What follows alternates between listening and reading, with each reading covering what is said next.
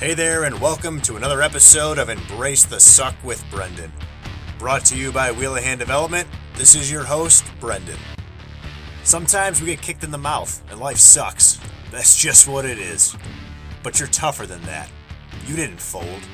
You embraced it. You grew from it. Now help the next person in line. We want to hear your story.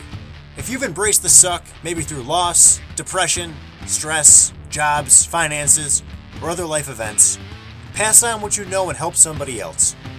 If you're an expert in an industry and can help us avoid the suck, well, we'd appreciate that too. But we don't want fancy fancy. This is real talk for real people. You can reach out directly at wheelahandevelopment at gmail dot com or through LinkedIn and Facebook at Brendan Wheelahan. And now that that's out of the way, let's get after it.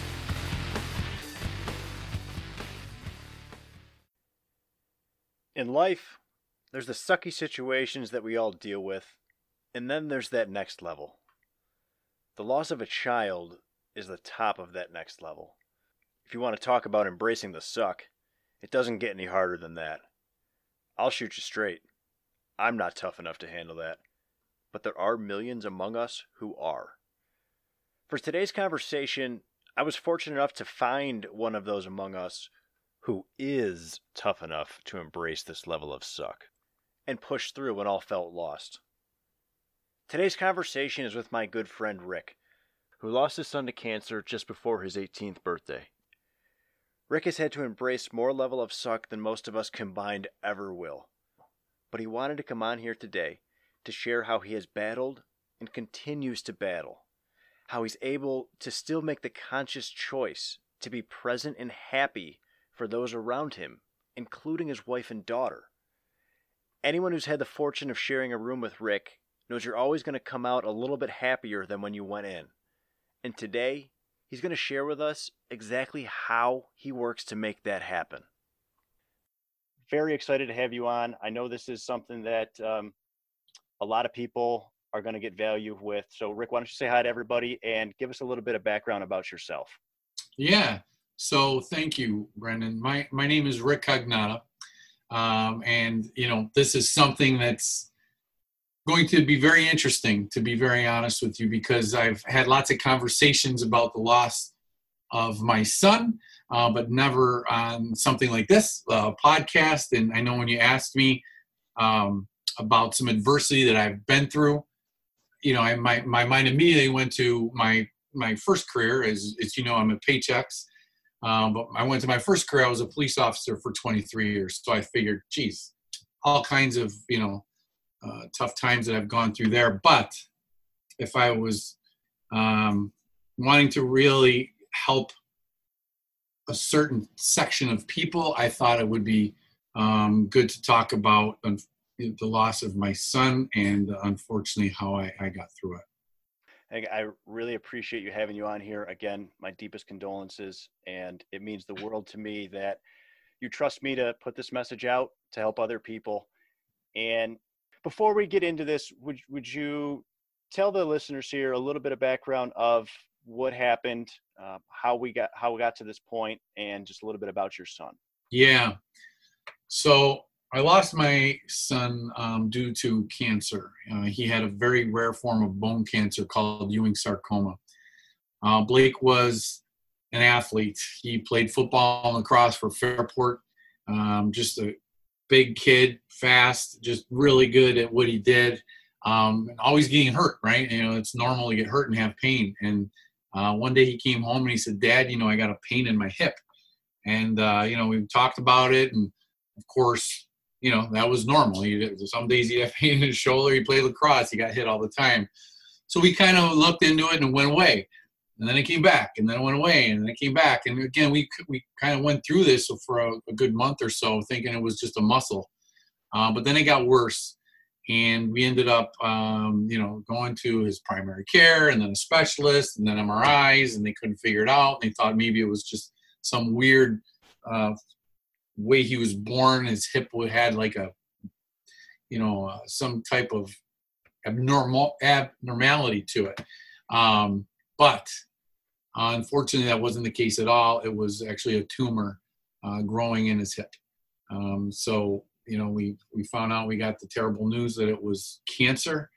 Um, and I got to tell you, before I move on, I will never forget uh, being in that office with the doctor and his mom, and they told us the diagnosis, and she was pretty confident. Obviously we had to do a biopsy, but she, this was her specialty. And she said, I'm pretty confident that this is bone cancer. And, you know, you talk about taking your breath away.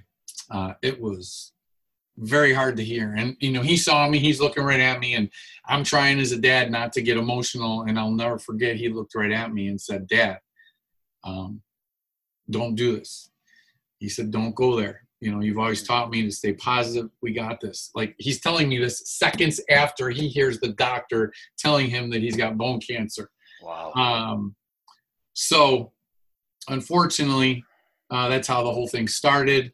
Um, that he was diagnosed in February of twenty twelve, and he passed away on January thirteenth of twenty.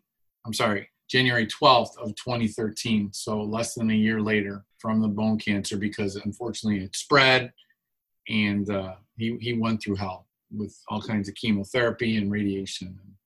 Yeah, that's um, that's a little background. Wow, that's that's tough, but it sounds like.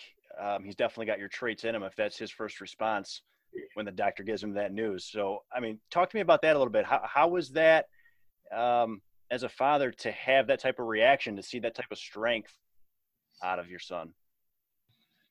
That, that's um, gotta be great.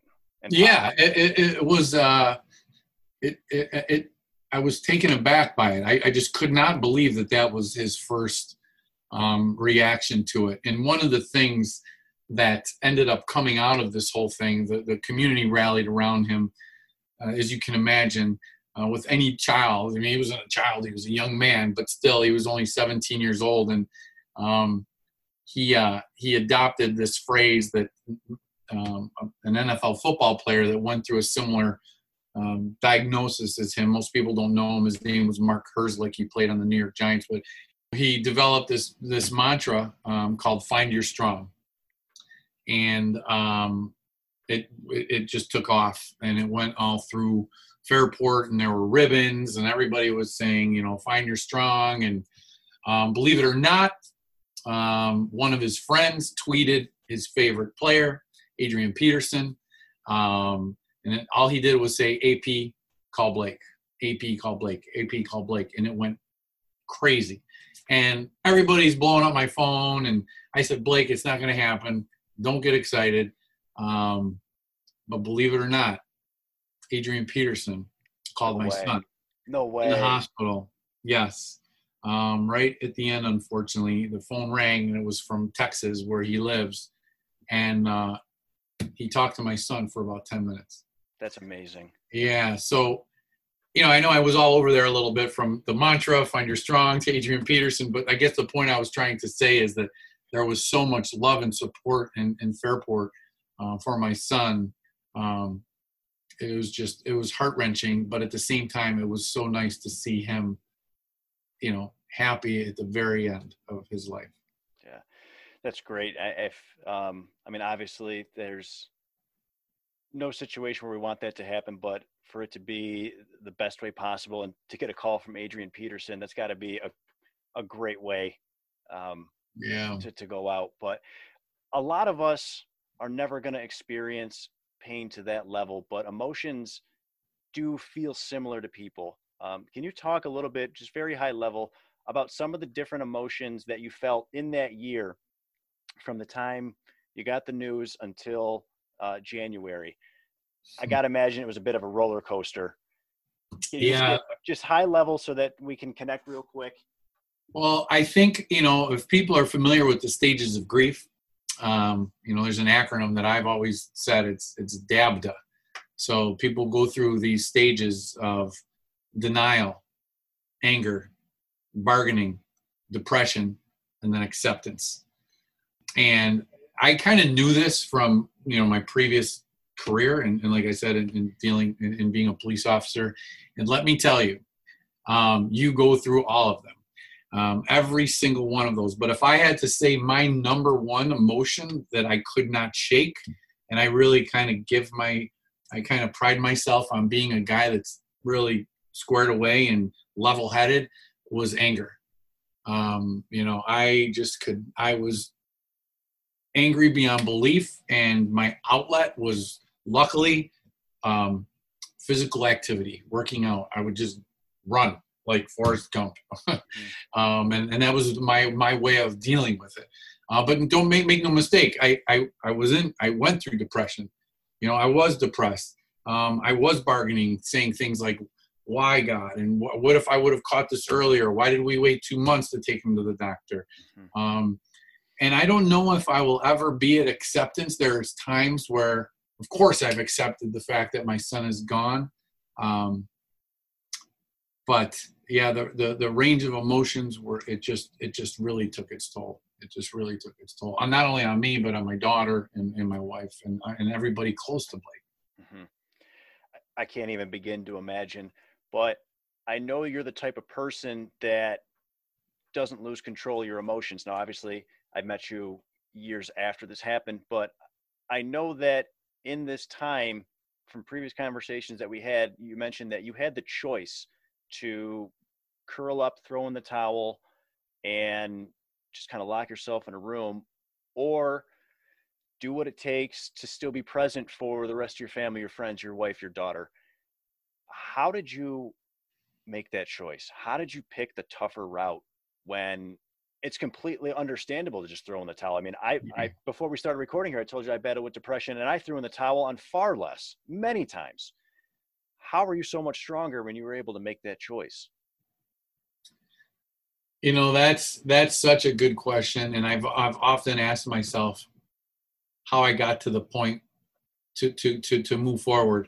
And if, if you've struggled with depression, you know, people that have not experienced what you've experienced, or what I, they can't even comprehend it. So when people ask me, how did you get through it? You know, the normal person's like, well, you know, I got to get through this year or this month. It's, it's literally minute by minute. You know what I mean? Day by day. Like, I put my feet on the floor in the morning time, and I just say, man, I got, God, help me get through this day, um, because it's going to be a rough one. And you hit the nail on the head. The easy path is to curl up in a ball, you know. And unfortunately, I've met a lot of parents that have that have done that, and they've curled up in the ball, and they've given up, and they've thrown in the towel, and they've gotten divorced, and they've severed relationships with other family members, and they've they just gone into a very dark place. And I recognized that. And I said, I have this beautiful, at the time, you know, nineteen year old daughter. I have a beautiful wife. Like, can you imagine if I gave up on them? Like, they needed me more than ever. So that's, if, you know, that, if I'm being honest, it was my wife and my daughter that, so that, that drove me to, to say, again, I'm not going to curl up in a ball. I'm going to go take the other fork in the road, and, and I have to support them. Now, using that word support, thank God for them. Thank God, because I think anybody going through a terrible time, you need a support system, whether it's a family, whether it's one individual, but you need that person that's going to be there for you, that you can cry with, that you can vent to, that you can expose yourself to and be transparent. And luckily, that, that was my wife. Yeah, I, I couldn't agree more. I think, well, I don't think, I know for me, when I first battled with depression, the reason that it lasted so long for me is because I didn't have that, because I thought, I thought I was the, the bulletproof nineteen, twenty year old. You're supposed to be tougher than the world. You're supposed to bottle it up. I got to imagine you probably had some of those same thoughts. So how do you, how do you stay strong, but still, I don't want to say break down, but I don't know what other u word to use. How do you still stay no. strong, but break down and, and ask for that support? Because that's what I couldn't do for so long. I went years, just bottle it away, put it away. You don't, come on, yeah. you don't talk about that. Well, that's especially men, right? That's what we do. You know, unfortunately, you know, we, we have that mentality that we got to be strong. And I found myself, you know, you said something, you know, I, I put it away at times, but then there were times I just became unglued. You know, I wouldn't let my wife or my daughter see that. You know, there were, I remember a specific time I was in, in Wegmans, and um, there's days like I'm having a good, like, you, you think it's all these years later. it doesn't matter. Today I'm having a good day. I can actually talk to you uh, without getting emotional. Do you know what I mean? I, I was really worried. I didn't know how you, you, it's like a sneak attack. Like you have no clue how you're going to respond. So I'm having a good day today. And, and it's easier, if you want to use that word, as, as the years go on, to have more good days than bad. Mm-hmm. But I remember when it was raw and I was in Wegmans um, and, you know, halfway shopping, and somebody came up and they said, geez, I'm sorry. And I left my cart right there in the middle of the aisle and left. I couldn't, I couldn't, I, I couldn't stay in the store. Um, so you have to give yourself that time mm-hmm. to cry. You know, again, I, you know, I, I use men, men are terrible. My father, never, ever, ever did I see that man cry, and he's still alive. He's eighty-four years old. Terrible, mm-hmm. terrible. Mm-hmm. You know, luckily I took after my mother because I cry all the time. uh, you know, but that's a good thing. So, you know, you, you have to let those emotions come out. Um, and, you know, well, you, I, I guess I didn't answer your questions. I, I think you asked, how do you ask for that help? How do you, um, I guess not necessarily ask for the help. How do you convince yourself it's okay to ask for the help? Because that's what ah. I didn't do for so long. For so long, I, I had this idea in my head that it's not okay to ask for help because you're supposed to be tough. Okay. And then once you finally realize, oh, I can ask for help, it gets so much easier. But yeah, it, it takes, it took years for me to just realize, dude, just ask. You're, you're so right. I'll tell you, it, it just clicked to me when you said that. I actually learned to ask for help during Blake's process while he was very sick, because at the beginning people are like, you know, you, there's a helpless feeling when you're on the outside looking in. Rick, what could I do for you? Let me cut your lawn. Let me make you dinner. And I was like, no, no, no, I'm good. I'm good. I'm still going to work. And then it got to the point where it was overwhelming and I couldn't, I couldn't do it anymore. And I remember somebody telling me, a good friend of mine, saying, stop. People want to help you. People are begging you. They, they, they, they feel awkward. They don't even know what to do. Let people help you. And I remember the specific time I, I couldn't do it anymore. You know what I mean? I couldn't put that game face on, because what I was going to say earlier, sometimes you have to fake it till you make it, right? And there's times I had to continue to go to work and I felt like garbage, but I had to put that Rick Cognata face on. I'm a trainer. I had to train classes. I had to like be, be like normal, and inside I'm dying. But believe it or not, that helped me, because what's the other thing? No, I'm going to call in sick. No, I'm going to just be all boring in my classes today. Like what, what, what good is that? You know, one of the things I teach in my classes, I always say, a lot of the times we think we act a certain way, or we feel, yeah, we act a certain way because of the way we feel. Mm-hmm. Flip it upside down. Did you ever think you feel a certain way because of the way you act? Oh, so absolutely. If absolutely. you fake it and you, and you, and, you know, even though it might not be legitimate or sincere, at least you're like, all right, I'm not as depressed as I was at eight o'clock this morning mm-hmm. because I'm forcing myself to get out there. Mm-hmm. Yeah. Yep. When I was at boot camp, I had a drill sergeant that would yell at us, false motivation is better than no motivation. Exactly. And at the time I was just like, oh, this guy is such a jerk. But, and then looking back at it, I, I realized he's right. If you can, sometimes you have to physically push yourself to do something you before it. your brain comes behind and says, oh, we're doing this now. You got it. Um, I want to go back a couple minutes ago. You talked about how you have more good days than bad days, and as it goes on, but um, I want to ask how you manufacture those good days on the bigger days. So for example, when my grandparent, my grandmother died um, overnight, she had a, a migraine. It was probably a brain aneurysm. My mom said, put a cold towel on, take it or go to bed. We'll, we'll see how you are in the morning. And, and that was it. Um, we avoided every holiday for probably the next year and a half. Because, because this was the Italian side of the family. This is where everybody gets together. You have fifty, sixty people over. It doesn't, they don't even have to be family. Somebody knocks on the door, they come on in. And we avoided holidays because we didn't know how to have good days. And I know it's not going to happen all the time. I know there's going to be times when you just can't have a good day, but when it's going to hurt a little bit more on those holidays, or I know oh. your uh, daughter got married a little while back, what extra do you do, or how do you make sure that those days are good and you enjoy the bright side of those days? Man, That's a really good question. You said so much there that I need to unwrap. So you talk about holidays, you know, and, and, and I'll, uh, specifically Christmas. Blake was a very unique kid in that he was the only kid I know his age that when um, Thanksgiving came, like he would turn Warm one oh one point three on and listen to Christmas music like all the He loved it. So you can imagine the traditions that I had in my house. Right. Um, so it hurt my heart.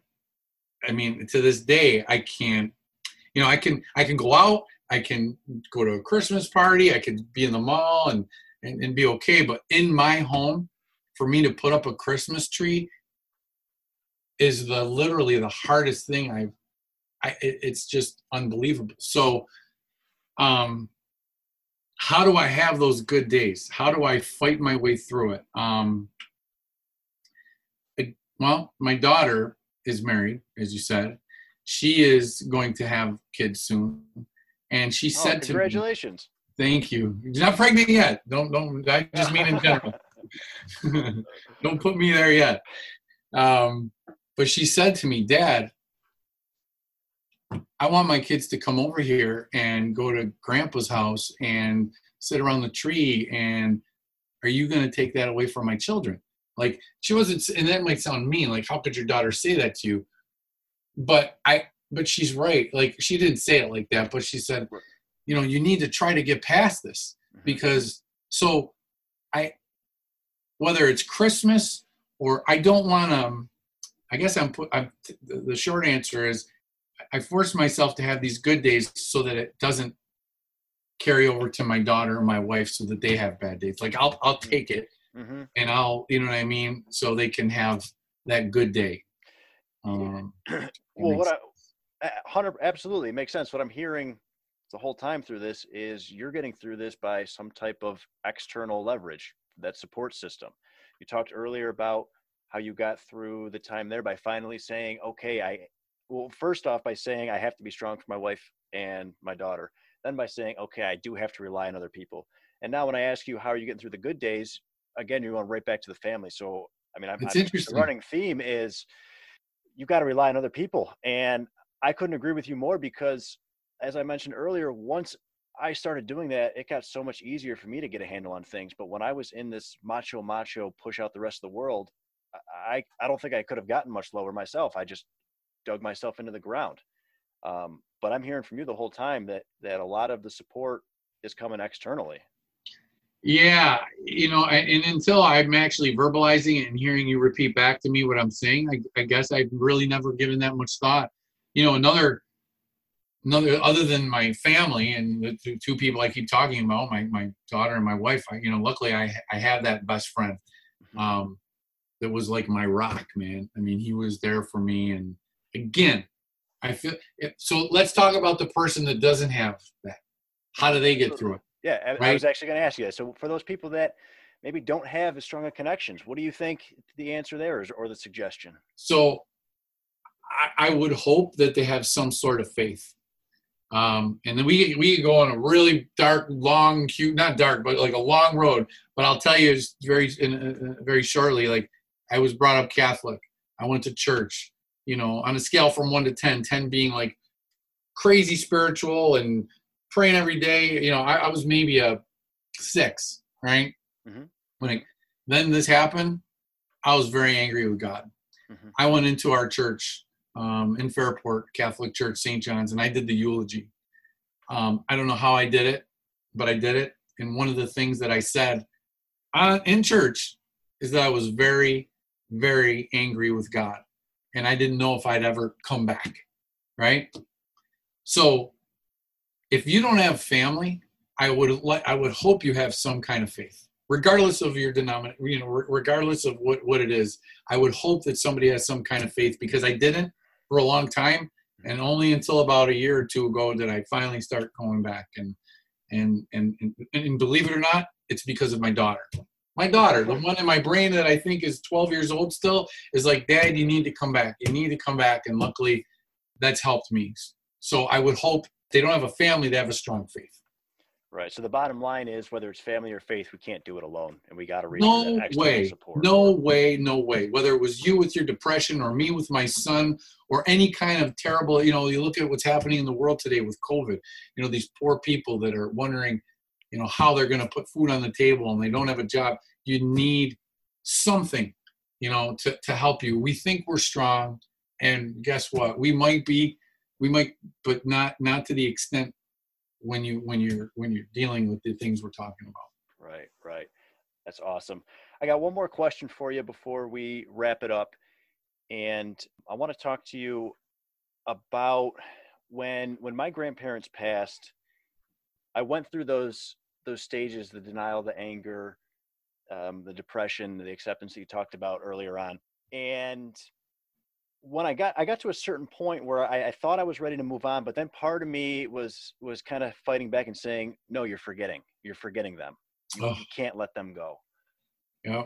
How do you balance that? How do you balance the, I have to, in one hand, move on and live today and be there for the people that are around me, but in the other hand, battle that voice that's, that's saying you can't let, you can't let somebody slip away. How do you walk yeah. that line? Yeah, that's so, so that takes a long time to figure out. Okay. I haven't that, gotten there yet. Oh, that took me a long time because, you know, I know we talked before this, like, how can I be happy? How can I laugh again?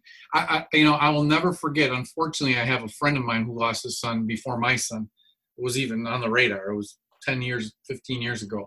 And I remember seeing him and I said, you're always happy. You're, you're like, you know, you're goofing around and you're like normal Pat again. And like, how, how are you like this? And I couldn't even comprehend. He goes, Rick, you don't see me the other sixteen hours of the day. Right. I'm not like this all the time, but again, like we talked about earlier, you know, you gotta, you gotta be that guy.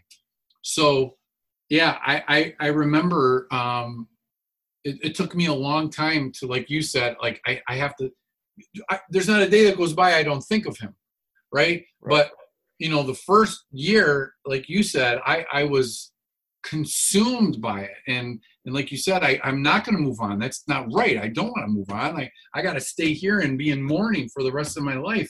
Mm-hmm. But then, you know, I thought, what would he think of me?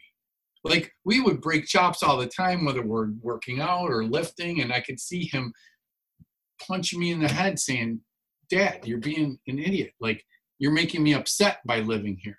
By being low, you need to move on. So think of what your significant, think of what the lo- the loved one that you lost would be. Would you want, God forbid, if you were gone, to see your family just sitting down in the in the basement, just mourning forever? Mm-hmm. So that's kind of what I, I guess the mindset I had. You know, you just matched your theme perfectly again. Went right back to the external drive, because on this one now you're you're you're saying, let's look at the lost loved one and what would they say. So again. Yeah. For everyone out there listening, the running theme, you can't do this alone. It, it, we have to reach out for help. We have to think of, of everybody else's perspective when we're in this. Yeah. Rick, I really appreciate you sharing this with us. I know this is probably not the easiest conversation for you to have, but I know you're going to help a ton of people when they tune into this. I want to kick it over to you to wrap it up. If, if you got three to four sentences to leave a final message to people, what do you got? Ah. Uh. You know, the loss of any loved one, whether it's a grandparent or a father or sibling, is absolutely horrific. But they say they, you know, I'm part of a bad club right now of people that have lost a child. And it's not normal. Like, you're not supposed to bury your child. But I think we're, as human beings, a lot stronger than we think. I think that with the right support system, and the right belief system, you can get through it. I will always have times where I'm a puddle, whether it's today or twenty years from now. But um, I just think that, um, and it sounds cliche, but people have to think about what their loved one would want them to be doing. That's what kind of drove me. What would Blake want me to be doing? How would he want me to be living? I live my life like he's looking at me all the time, like I'm still his role model. So that's uh, that's what I would say. That's amazing. I, again, Rick, I can't thank you enough for sharing this. I know you're helping a lot of people. And from the bottom of my heart, it means the world to me that you're willing to share this story with me and, and, and allow me to put the story out there. So again, truly thank you. You're very welcome. And uh, if anybody wants, you know, to, to I, I'm here for people. So, you know, I'm not, I don't want you to give my cell number out like over the phone or over the air or anything, but if somebody says, I want to talk to that guy, I need his help, I, I want to be, I'll, I'll be a resource. Awesome. You guys heard it right from his mouth. If you are in a struggle like this and you think Rick could help, please reach out to me. I will be sure to get you in contact with him and we will get you that support that you need. Thank, Thank you so you, much. You got it. Thanks for joining us for another episode of Embrace the Suck with Brendan. We know you've got a message that can help somebody else right now, and we need to hear it. Reach out at wheelahan development at gmail dot com or through Facebook and LinkedIn at Brendan Wheelahan. Tune in next time for more stories from everyday people embracing everything life can throw at us. Until then, stay strong.